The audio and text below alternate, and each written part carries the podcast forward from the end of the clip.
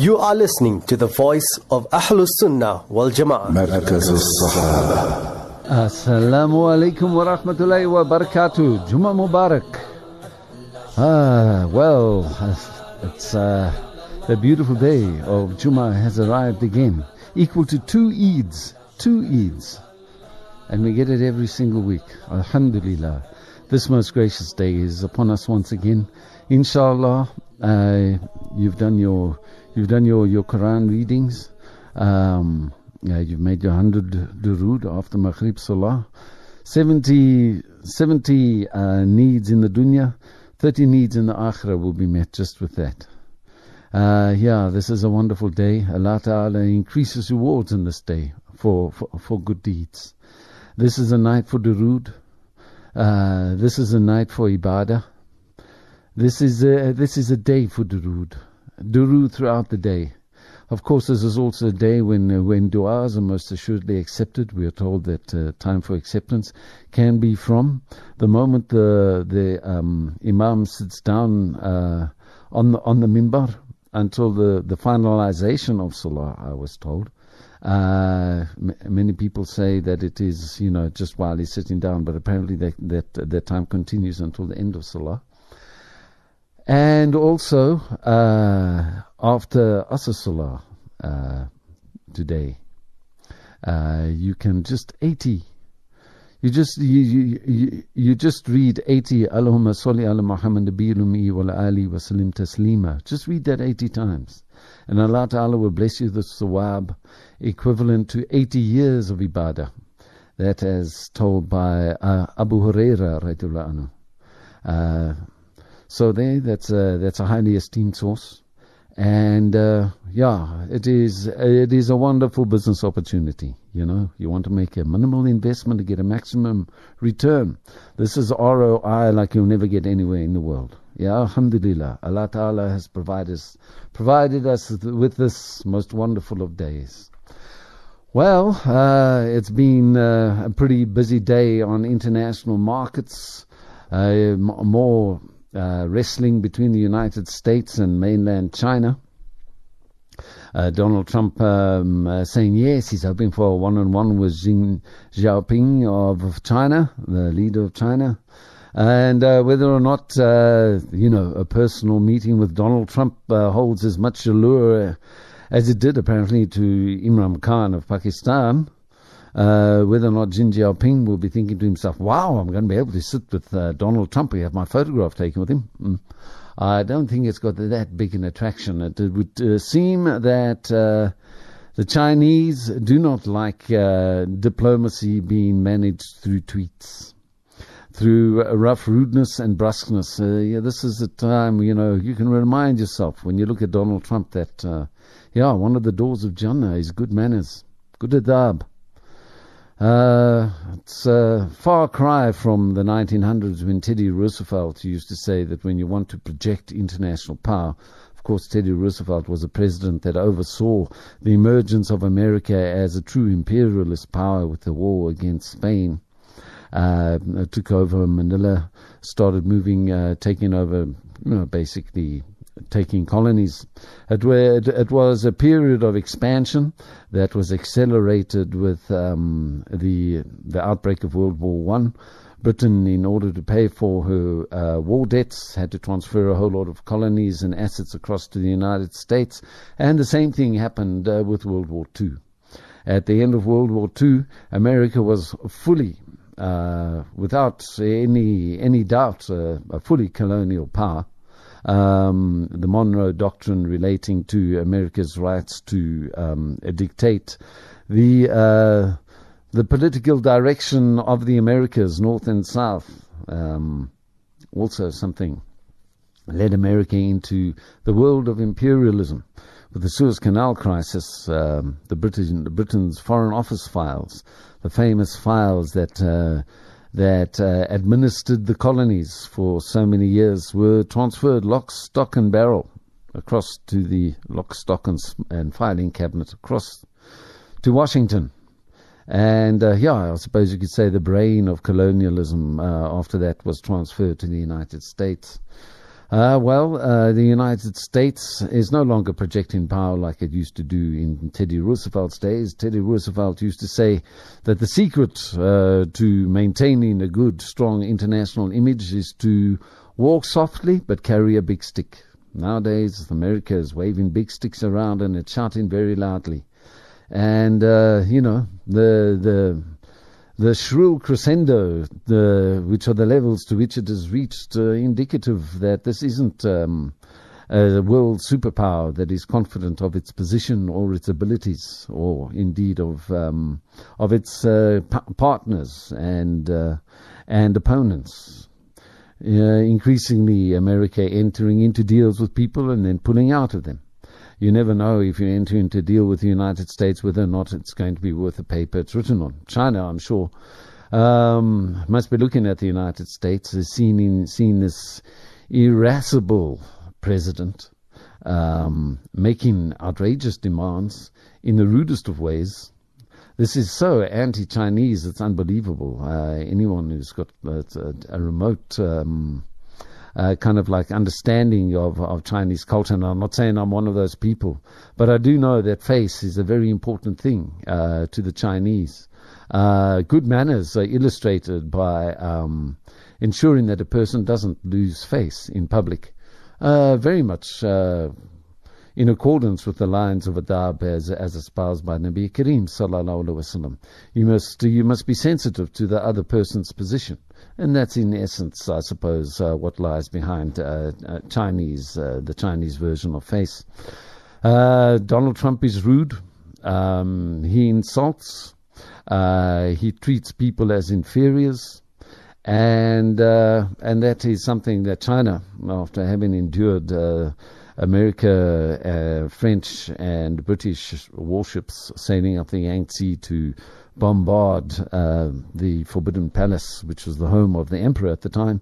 There's no way they're going to forget that, you know. And so when America speaks about being a democracy and uh, believing in human rights, and then, you know, basically speaks to them as though they're second class citizens it just doesn't go down well with China. And I'm quite sure that China is saying, well, if we do get a trade deal with uh, with the United States, what's going to stop the United States from doing exactly the same thing as they've done with the nuclear deal, the joint uh, parties uh, agreement that uh, took so long uh, to hammer together? And uh, then two years later, America just says we're pulling out of it. It's it's a lousy deal. If China were to enter into a trade deal with uh, America today, what would stop America, with Donald Trump at the helm, from turning around next month, next week, next year, and saying, okay, this trade deal, we're tearing it up again? Are they saying, why should we bother with this? Yeah, it's uh, it's causing problems all around the world. A bit of a a bit of a claw back today, um, with the Donald Trump like offering I suppose you could only say a Donald Trump style um, olive branch to to the Chinese, um, saying, "Yeah, I know we can have a one-on-one meeting and so on," but China must be saying, you know, you know, we do we we, we don't need uh, tinsel and and sparklers here. We're not interested in that kind of thing. Maybe Donald Trump seems to think it will count something, but uh, I don't think China's putting much much weight to it. They must be looking at the fact like whether one of the main oil suppliers is Iran. And they're going to continue. Uh, they're not going to back down out of that, out of uh, keeping Iran as, as a main oil supplier. And America threatening sanctions and saying there's not going to be any exceptions. China must be saying to themselves, look, what's going to happen? We see we're going to sign a trade deal with them this month or next month, or maybe we sign a trade deal with them next year. They're going to slap sanctions on us for, um, you know, dealing with Iran. So uh, you know, Ireland, um, uh, China is is uh, forced now in a position where it is backs against the wall, and uh, it's this kind of like brinkmanship, which is characteristic of that other blonde-haired idiot on the other side of the Atlantic, Boris Johnson, regarding his negotiations with Brexit. Yeah, we're going to go and we're going to give it to the Europeans. Yeah, we're not going to pay our 49 billion pounds that we said we would pay as part of the Brexit uh, Brexit breakup we're going to withhold that money. Well, you can say that right now before you even head into the negotiating table. Your negotiating position is clearly put out there, and of course it's brinkmanship once again, and uh, that leaves the EU with no room to kind of like maneuver on their side, and that means that before negotiations even start, any talks even happen, that is going to be a refusal.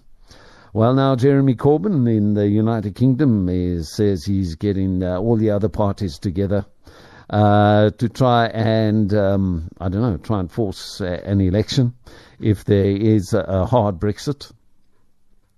Uh, you know, many people pointing out that around about 90,000 people elected Boris Johnson into his position. Of course, it's, a, it's, it's very much a repeat of Gordon Brown uh, uh, quite a few years ago when he took over from Tony Blair.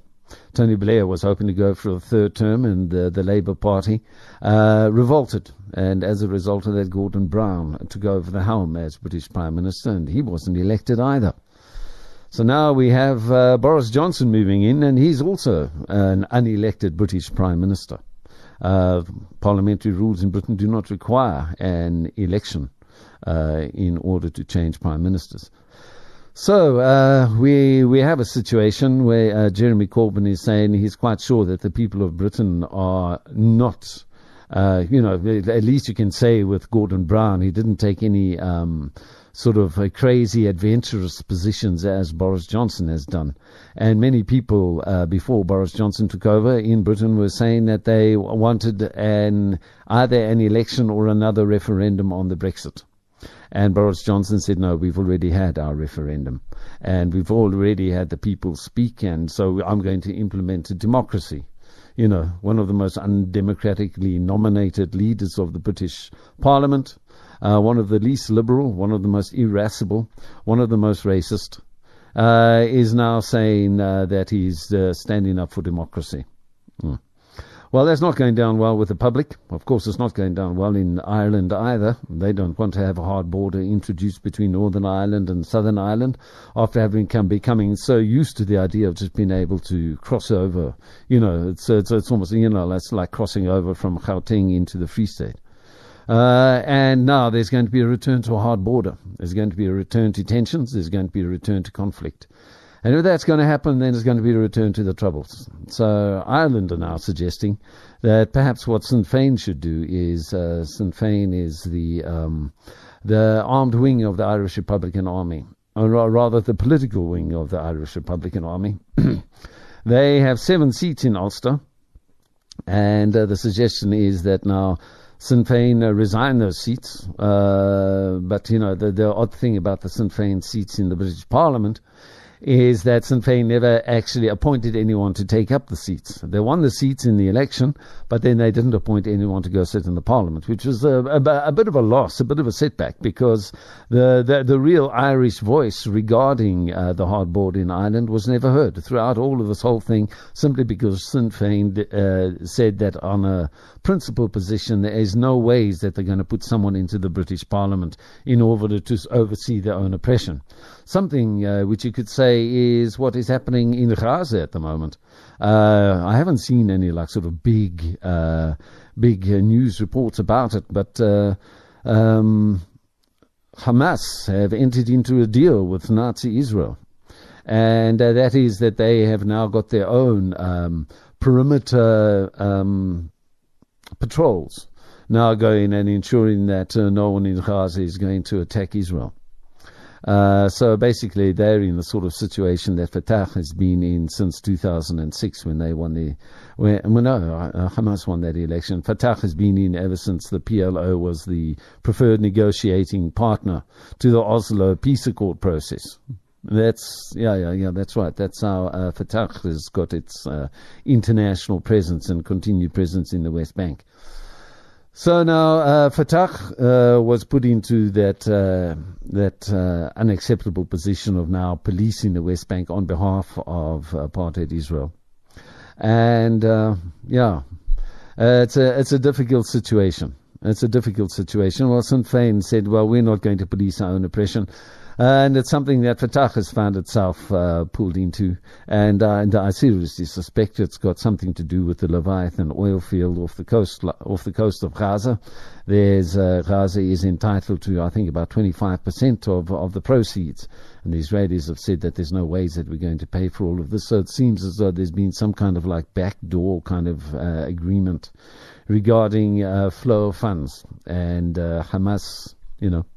Uh, I say very often that we need to replace uh, the corporation with the clan. And when I speak about the corporation, I don't just mean uh, like Anglo American and De Beers. I also mean political parties like uh, the ANC, um, the Labour Party, the Republican Party in America, and so on, the Socialists in France, and so on.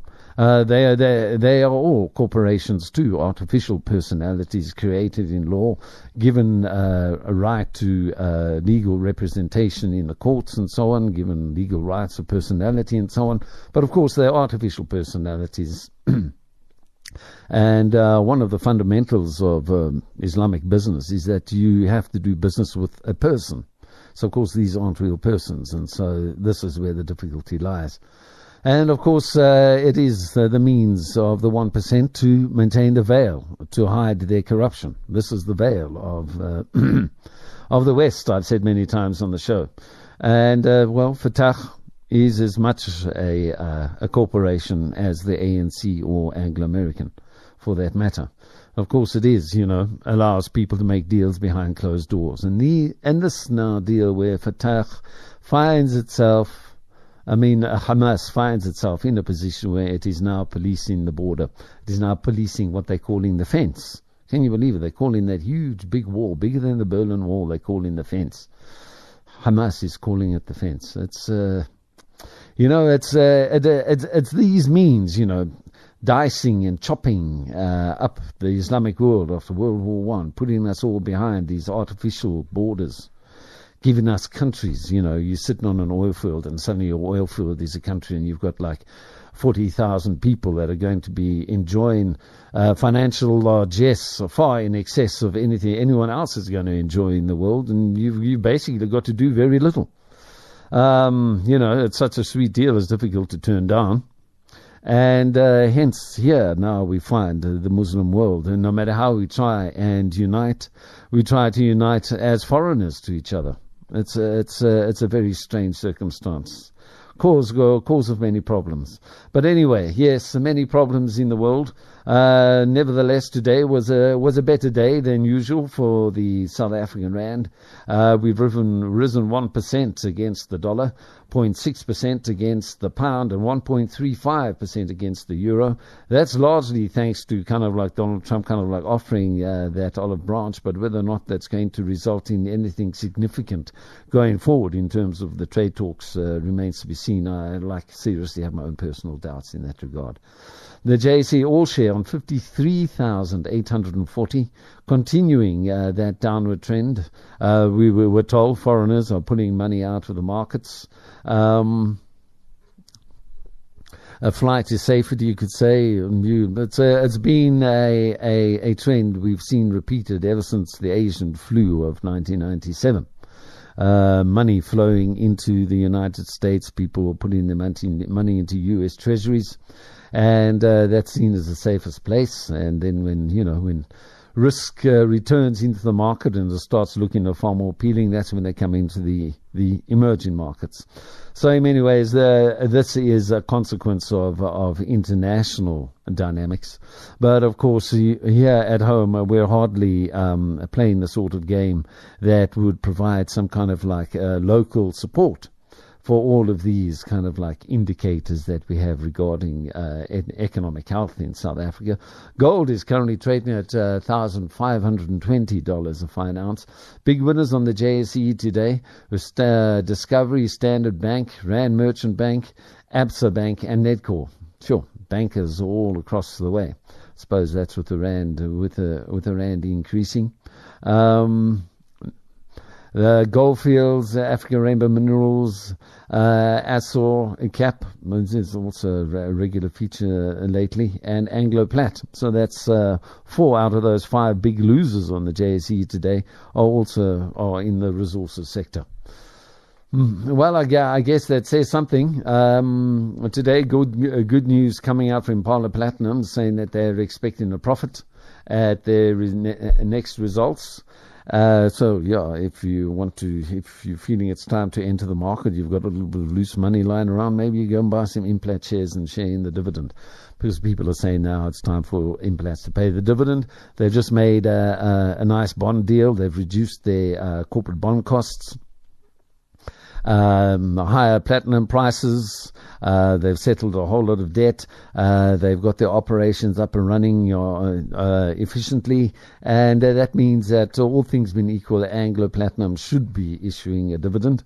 Uh, I don't think Anglo Platinum has, has said anything in that regard, uh, but yeah, there seem to be market expectations that there's a dividend in the offing. Um, China has called uh, planned U.S. tariffs on an additional $300 billion of Chinese goods a violation of accords reached by President Donald Trump and Xi Jinping, signaling its intention to impose retaliatory measures. Uh, this is the reason why the JSE continues to do so badly. Uh, short Thursday statement from the Chinese State Council Tariff Committee did not say what measures would be imposed, uh, and yeah, we are still waiting to hear.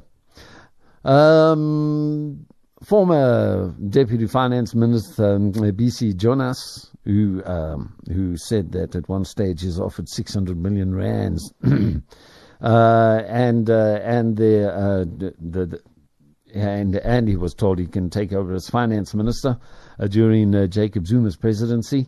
Uh, he says that South Africa isn't far removed from chaos and that there exists a historic opportunity for government to effect drastic and necessary structural changes to the economy and the country.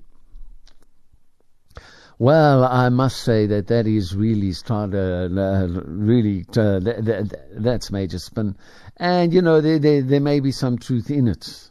Um, uh, you'll find uh, very often uh, in times of crisis, uh, money that has been held or hoarded is forced into release.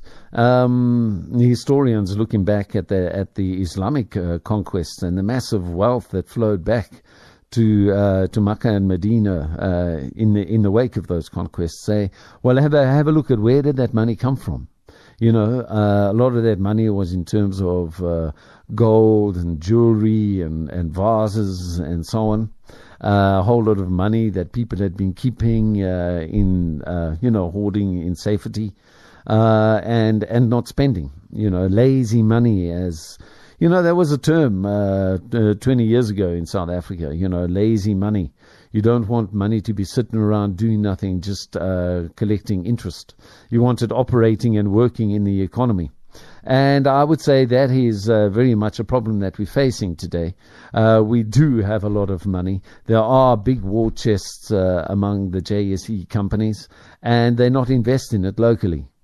Uh, in many ways, this is providing ammunition for the uh, people who say that we need to have, and once again, I can't remember the word, uh, we need to have. Um, uh, when you when you force people to invest in certain things, um, prescribed assets. Yes, that's what they called it. Prescribed assets. You know, uh, you force uh, pension funds, uh, investment companies, and so on, and perhaps even JSE companies They've got huge big war chests and uh, they're not really doing anything but just earning interest on it.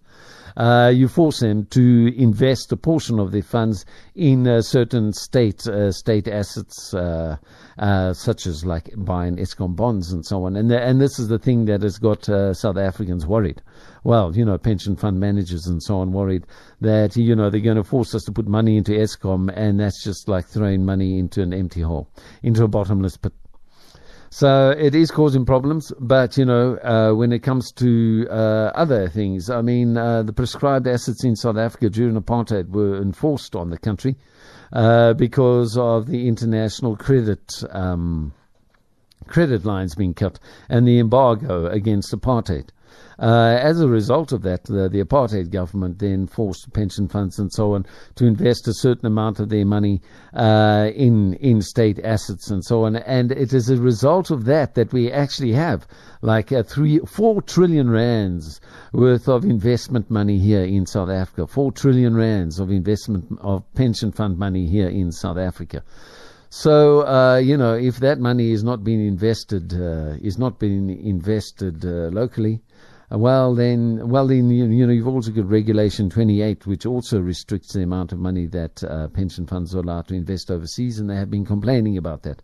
Uh, but but yeah, I mean, that 4 trillion rand that we have was largely a result of the apartheid government saying, you've got to invest this money locally, you've got to invest it in our projects. But of course, the projects were better administered in those days.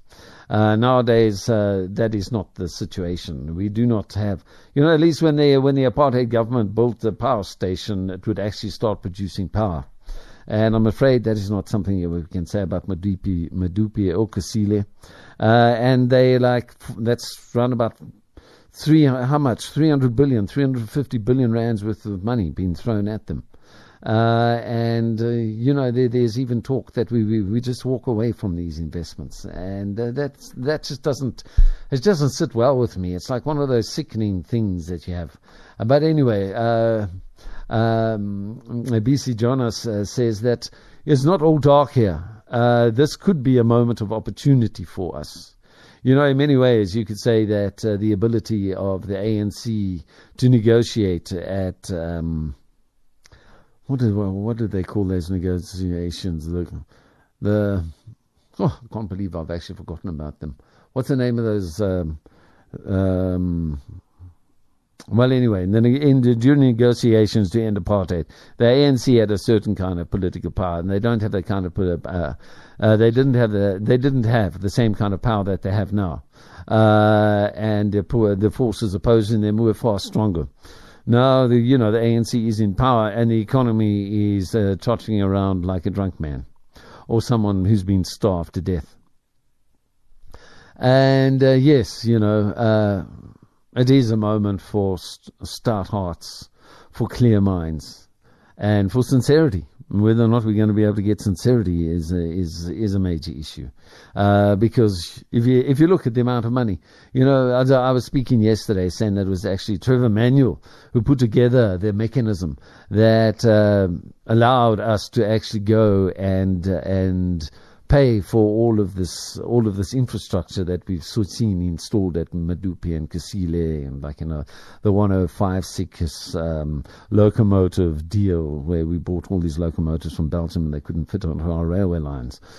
Uh, we, we, we, we entered into a, we had to pay Airbus four billion, four billion, uh, I don't know, it's four billion dollars or four billion rand when we pulled out the deal we're going to buy Airbuses and so on. Uh, all, there's all kinds of terrible things that have been done uh, ever since Jacob Zuma came onto the scene.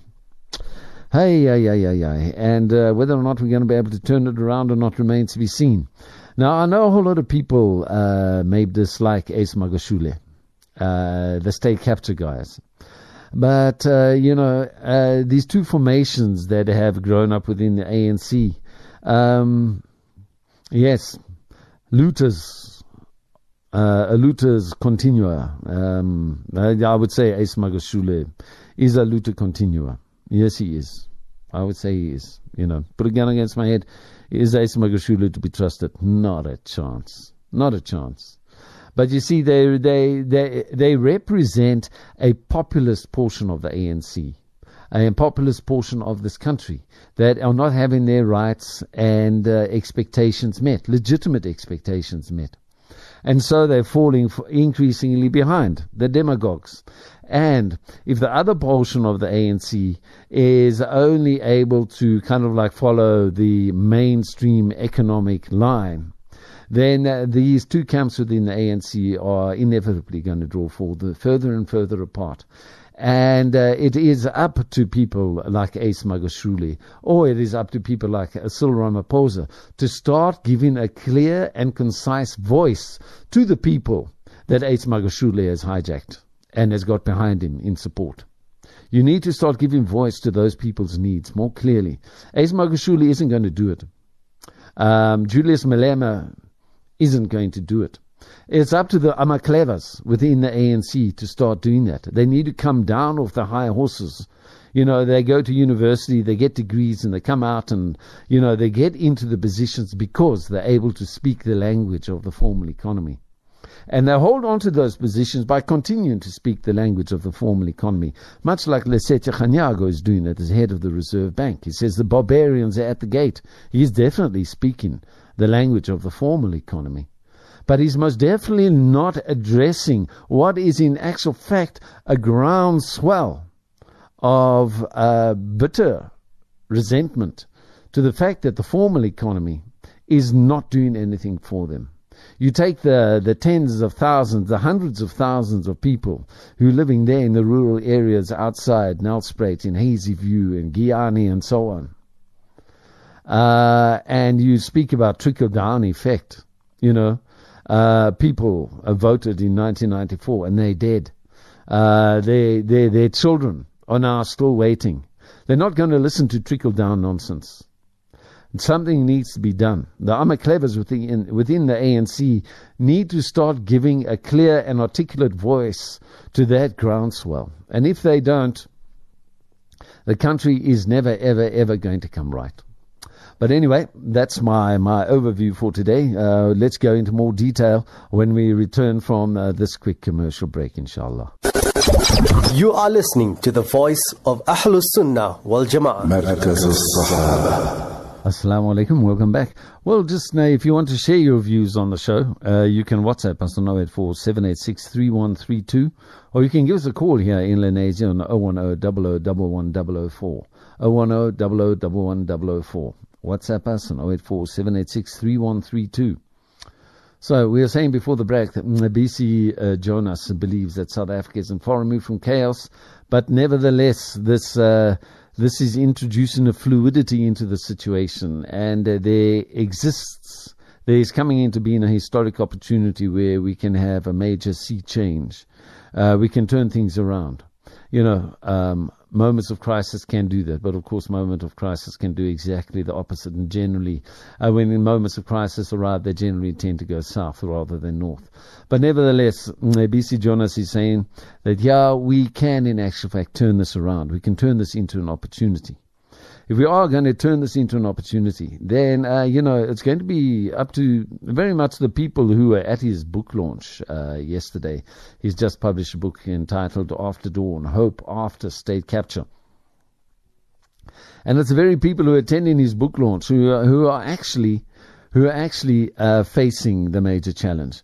I don't think Ace Magashule and Julius Malema actually have the wherewithal, the intellectual wherewithal, uh, um, to, in actual fact, uh, find a a a meeting place between formal economic needs and uh, the informal groundswell of resentment that they represent.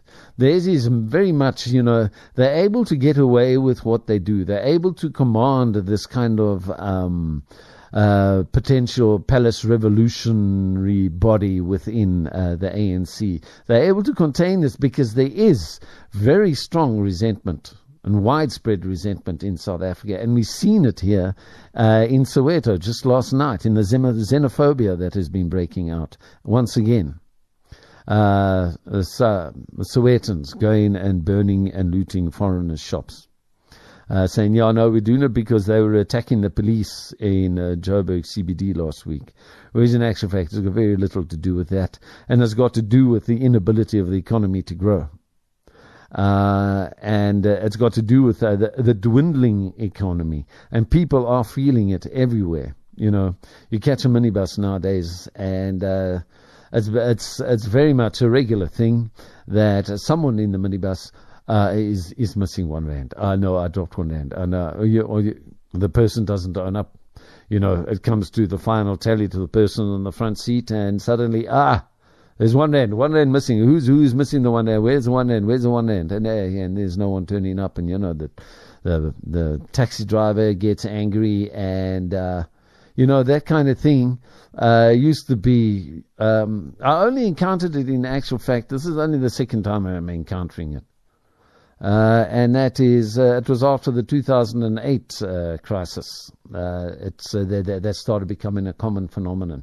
So it's, uh, it's quite a, quite interesting. I wonder if the South African Chamber of Commerce and Industry has ever considered of like, um, you know, implementing a consumer um, um, indicator measurer in um, taxi drive, minibus taxi drivers, cabs to see how many times somebody doesn't have have enough money to pay for the. There's one rand missing out of the total. Yeah, because really, when South Africa starts uh, going into economically troubled times, people in minibus taxis suddenly uh, don't have enough money, but nevertheless they have to get into the taxi, and they do. And the desperation is such that they're going to try and cheat their way into work or into seeking work or into somewhere else where they can trade and make some money. Yeah, well, we are. Um, but nevertheless, uh, the kind of people who were at um, Mcebisi Jonas's uh, book launch yesterday are in actual fact the kind of people who are facing, who are facing the challenge to enunciate and uh, to meet the needs of this groundswell. Because this groundswell is a groundswell of anger, it is a groundswell of emotion. It is a groundswell reacting to the conditions that people are living in. And it, and it needs to be given a, a, a voice. It needs to be given a direction. Otherwise, you know, this historic opportunity that Mcebisi Jonas is speaking about is going to pass us by and we're going to descend into chaos. So that means it's going to be, it's, it's up to, um, Pravin Gordhan, Lungisa Fuzile, Ismail Momoniat, uh, Yolisa Tianchi, people like that, Cyril Ramaphosa, huh? the Amaklevas of the ANC really now have to start producing. They really have to start producing. So far, the ANC has not been able to transform uh, in any way the system that it's taken over, and in, instead the system is transforming the ANC. And the ANC, the Amaklevas, are being pushed out and no longer able to represent uh, that, that that populist part of the ANC. And whether or not Ace Magashule and them are able to represent that either is an arguable point. Uh, but nevertheless, they are able to attract their support. You know, uh, so if we want to devolve into populism and anarchy, uh, well, then, you know, it's only going to happen because the Amaklevas are unable to, in actual fact, rise to the challenge that is facing us right now in this country. Um, also in attendance, Lesetja Kganyago, the Reserve Bank Governor, former um, IDC Minister Derek Hanekom, Bulelani Ngcuka, Bulelani Ngcuka, uh, former Minister of Public Enterprises, he was uh, married uh, to the woman who was um, kidnapping Muslims out of South Africa while she was uh, Minister of Police. Uh, Barbara Hogan. Uh, Mark Barnes was there. He's a really nice guy, I must say. Um, Mark Barnes. He uh, is like, you know, he is the kind of like white South African we need in this country. I mean, he really, he, he, I first met Mark Barnes uh, quite a few years ago. I had to go and interview him after he'd um, beaten up one of the board members of the JSE. I thought to myself, yes, here you go. Here's someone Here's someone, here's a man of character. He's a character. He's a character. Yeah, he is mos. You know, you know, there's get those characters. Ne? Yeah, he's very much a character. And, uh, I mean, uh, he's, he's a man who, who wants to make things work. Uh, I would say he's a man whose heart is in the right, right place. May Allah Ta'ala bless him with hidayat. Uh, also, Johan Kriegler. There's another guy. Yeah, there's another white South African I like. Um, I once sat in a in a court case uh, he was presiding in. Uh, it was it was before he he became famous as the head of the um, uh, what is it the Independent Electoral Commission. Uh, he was he was the first head of the first head of the first Independent Electoral Commission oversaw the 1994 elections. Uh, proved himself to very much to be a no nonsense kind of guy, a guy who could sort things out. Maybe we should make him actually. Maybe we should make him um, chief executive of Eskom. Uh, it wouldn't be a bad a bad choice, you know. Or maybe, you know, um, Um, um, no, the old, old Mutual Chief Executive Peter Moyo. You know, come on, Peter. You've shown yourself to be a guy who can like stand up and fight a good fight. Imagine if John Barnes, Peter Moyo, and Jan Kriegler went and took over the top post in Eskom. Uh, I, I, I, think we might have something there with Vuyani Ngalwana as the uh, as the legal officer. Man, you know that would be an A team of note. That would be like um, Power Rangers uh, on steroids. Uh, you know, we do have talented people in this country. They, they, that court case I was sitting with Johan Kriegler, it was a case about um, a motorist who um, had lost his arm. He was coming around um, the wilds in uh, in Johannesburg there, uh, to the north of the Joburg CBD. Uh, it's a twisty road. It's a night time. He was going downhill, and uh, the um, uh, Joburg water workers had been working on on a pipe there and had not closed had not closed. Uh, uh, a fire hydrant. The fire hydrant was spewing water, a stream, a river, uh, across the Wilds Road. Uh, in, it's, it's, now Joe Slovo Road. In those days, it used to be. Hmm? Uh, it, it, doesn't matter. Uh, and uh, he went round the bend and hit this water. He his bike just went out from under him and he crashed into another car and he lost his arm. So now he was suing Joburg Water uh, for loss of, of income and you know pain and suffering and medical costs and so on. You know, you, you, we we sat in this court case with a lot of evidence going about you know like the the medical costs and the difficulties of living without an arm and you know prosthetic advi- devices and so on and costs of prosthetic devices and having to go undergo surgery and having to undergo um, uh, physiotherapy and so on, and uh, you know all these things about this guy. He's lost his right arm, and you know it's, it's his main arm, and he's right-handed, and he can't even hug his child anymore, and the emotional costs of that, and not being able to use your right arm to to hug your child, and so on. You know, oh, there's you know the usual kind of thing, I suppose you could say.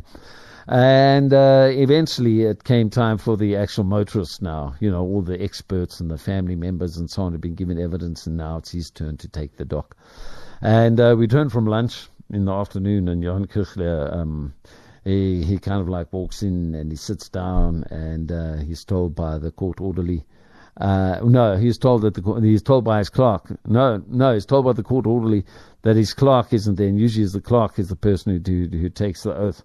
So uh, Jan is obviously very deeply in thought about something, chewing over after lunch, and he sits down and. Uh, he says, right, okay, uh, I'll, I'll, then administer the oath. Um, do you, and so, and so he says without looking up, uh, do you swear to tell the whole, do you swear to tell the truth, the whole truth, and nothing but the truth? Raise your right hand and say, so help me God. so this motorist, the motorbike guy, I see standing in the dock and he looks at the judge and he says, uh, I don't have a right arm. Uh, not often you'll see Jan Kriegler making a mistake. but yeah, anyway, there was a there was a there was a fair moment. So um, Jonas told the audience last night at his book launch that the ANC's fight back against state capture was mostly driven out of self-interest. Most of the push against against state capture was about saving the ANC and I think that saving the party is still up for debate. Whether or not it has actually happened is another matter. There was a complete demobilization with the New Dawn, uh, and those that resisted state capture only recently reorganized themselves again because the factions that are resisting reforms have resources. And I think we underestimate the depth of the fight back. He, he appreciates the extent to which institutions like the National Prosecuting Authority have been damaged by state capture, he says. But action against those that have enabled grand corruption must be taken urgently. Unless, he says, unless we see ministers or former ministers prosecuted, um, the fight against state capture will remain theoretical.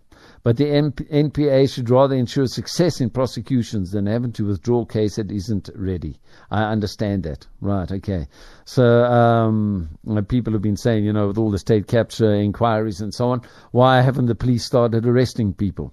You know, everyone is hearing all these allegations being put but you know, before you go and arrest someone, You have to make sure that all of your ducks are in a row.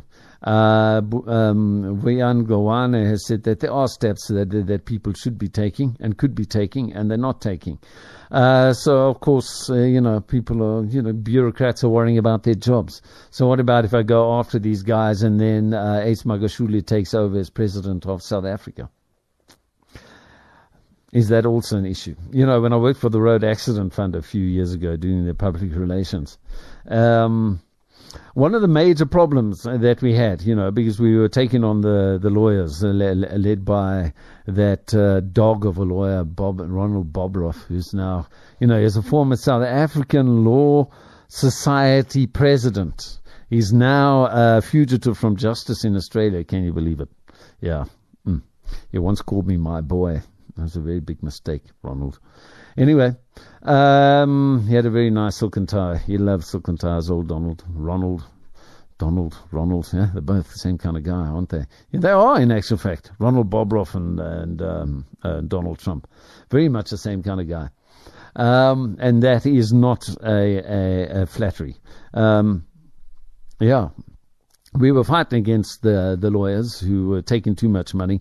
The the uh, Contingency Fees Act restricted uh, their their cut to 25 percent, and they said that this is unconstitutional. Why should we listen to it? Because lawyers in the United States allowed to charge anything they like. We believe the same system should be here in South Africa. We believe that we should turn the entire South African advocates and attorneys field into a bunch of vultures chasing ambulances. And that is, in essence, what has happened to the South African legal fraternity. Huh? Come on, if you're a lawyer yourself and you're listening to this show, have you ever, like, sort of taken up a criminal case for someone? and you just haven't had time to prepare. Uh, you've gone, uh, you've appeared before a magistrate time after time after time. There's about 10 postponements you have before the actual case eventually gets underway and you charge 2,000 Rand a pop. Huh? You take 20,000 Rand from someone who can't really afford it, who's battling to pay their water and lights. You take 20,000 Rand away from them before you even start looking at this case.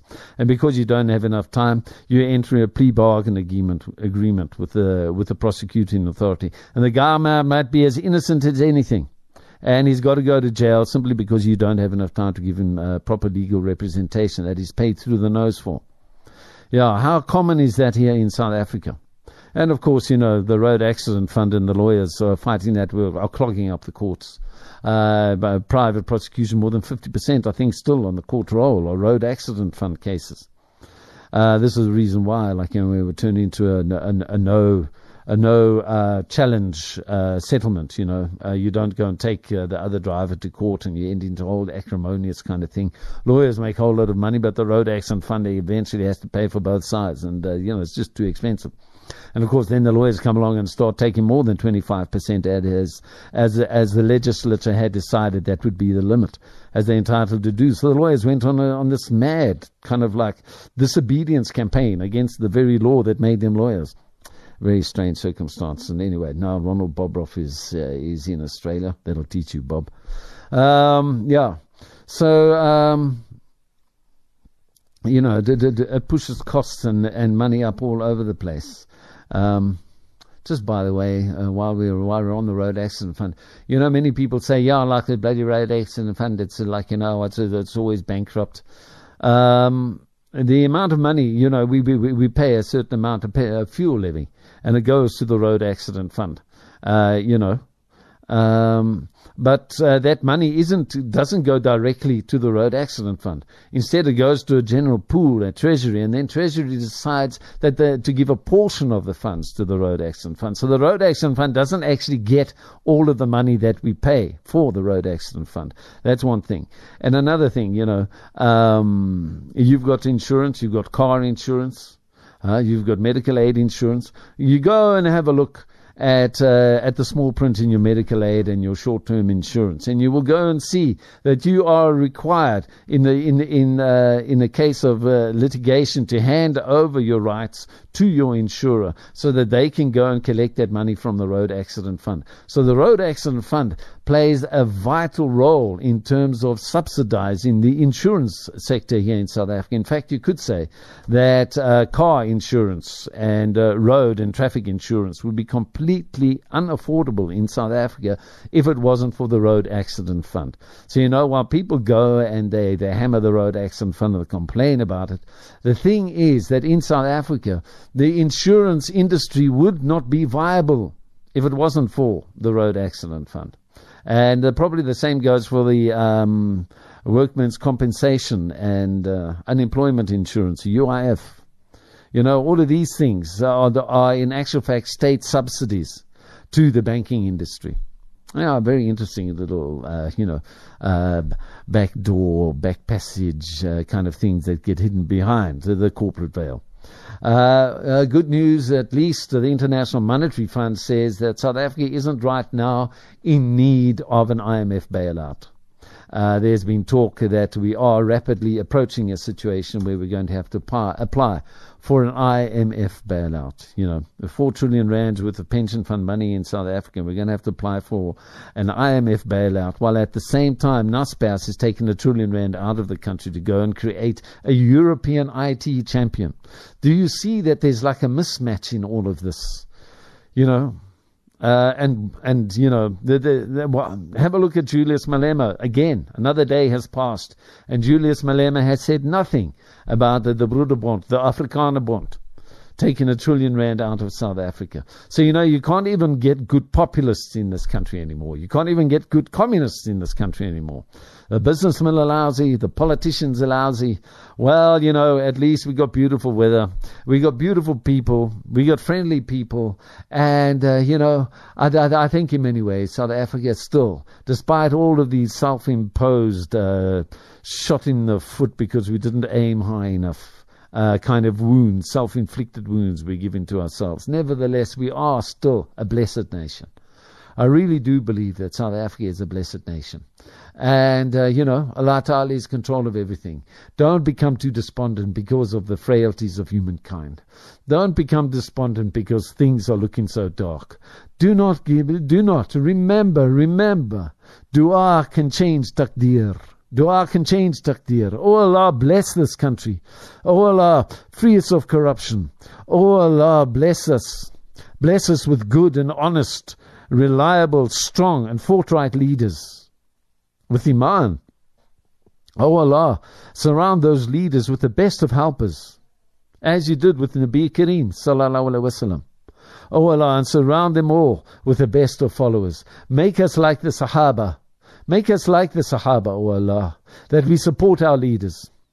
Yeah, there's a saying, you know, that uh, that people get the government they deserve. I don't know how true that is, given the, the frailties and limitations of this Western system that we have. Uh, whether or not we have true, full, um, legitimate leaders in government. Uh, but I don't think we're as bad as the United States and Britain and Europe. And and for that, I think Allah Ta'ala will. Oh, yeah, Allah, we're not deserving of it. Look at what idiots we are in this country. But please, Allah, bless us and favor us and lead us and protect us anyway because you are most kind. Ar-Rahman, Ar-Rahim. Ya Allah, Ya Allah, Ya Allah. You are Al Kahar. You are in control of everything. You are Al-Wahhab. You are the giver of everything. Oh Allah, give this country the best. Ameen, Ameen, Ameen. Well, that's it. That's all we have time for for today. Jazakumullah for joining us. I make dua that whatever trading activity you got up to today is profitable and above all halal. Assalamu alaikum wa rahmatullahi wa barakatuh.